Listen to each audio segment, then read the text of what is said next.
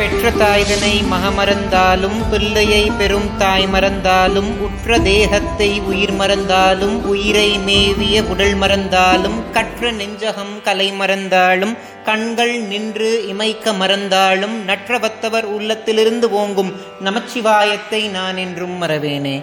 ஞானத்தை பாலாக்கி எனது பசியை போக்கிய என் தாய் திருமதி பிரியாமணிக்கும் ஆத்தியாத்மிக நிதி சேனல் உறுப்பினர்கள் எல்லோருக்கும் வணக்கம். இதற்கு முந்தைய பதிவுல கந்தர் அனுபூதியுடைய ஐம்பதாவது பாடலை பத்தி பார்த்தோம். அதை பார்க்காதவர்களுக்காக அந்த வீடியோட லிங்க் டிஸ்கிரிப்ஷன் பாக்ஸ்ல கொடுக்கறேன். மேல ஐ பட்டன்லயும் இப்போ டிஸ்பிளே ஆகும். அதை பார்த்துட்டு இந்த வீடியோக்குள்ள வாங்க. இன்னைக்கு அதனுடைய தொடர்ச்சியா ஐம்பத்தி ஓராவது பாடலை பத்தி பார்ப்போம். இந்த பாடலை நம்ம பாராயணம் பண்ணும் பொழுது வறுமை நீங்கி செல்வம் பெருகும். உருவாய் அருவாய் உலதாய் இலதாய் மறுவாய் மலராய் மணியாய் ஒளியாய் கருவாய் உயிராய் கதியாய் விதியாய் குருவாய் வருவாய் அருள்வாய் குஹனே அப்படின்ற வரிகளைத்தான் அருணகிரிநாத சுவாமிகள் கந்தர் அனுபூதியுடைய கடைசி பாடலா அருளி செய்திருக்கிறார்.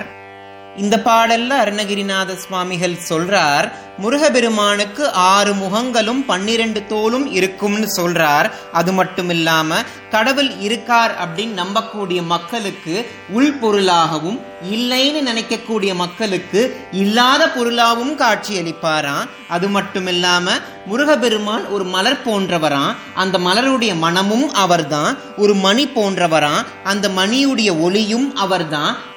அது மட்டும் இல்லாம பிரளய காலத்துல நம்ம எல்லோரையும் காத்து ரட்சிக்க கூடிய ரக்ஷையும் அவர்தான். நம்ம உயிருக்கு உயிராய் விளங்கக்கூடியவரும் அவர்தான். நம்ம விதியாகவும் நம்ம கதியாகவும் முருகபெருமானே விளங்குறாராம் இந்த அளவுக்கு மகத்துவம் பொருந்திய முருகபெருமான நோக்கி தந்தர் அனுபூதிய பாடும் பொழுது கண்டிப்பா முருகபெருமான் நம்மளை வந்து ஆட்கொள்வார் அப்படின்றதுல எந்த ஒரு மாற்று கருத்தும் கிடையாது.